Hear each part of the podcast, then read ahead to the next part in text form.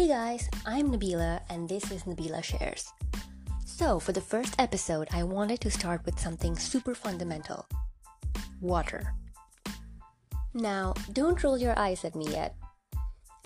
See, the human body is up to sixty percent water, and two of its most fundamental components, the heart and the brain, are up to seventy-three percent water.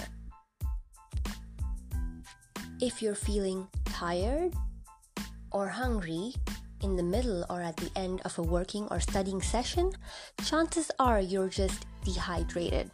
So reach for a big glass of water and give it five to ten minutes. I guarantee it has helped revitalize me every time I've done so. So drink up. I mean water, of course.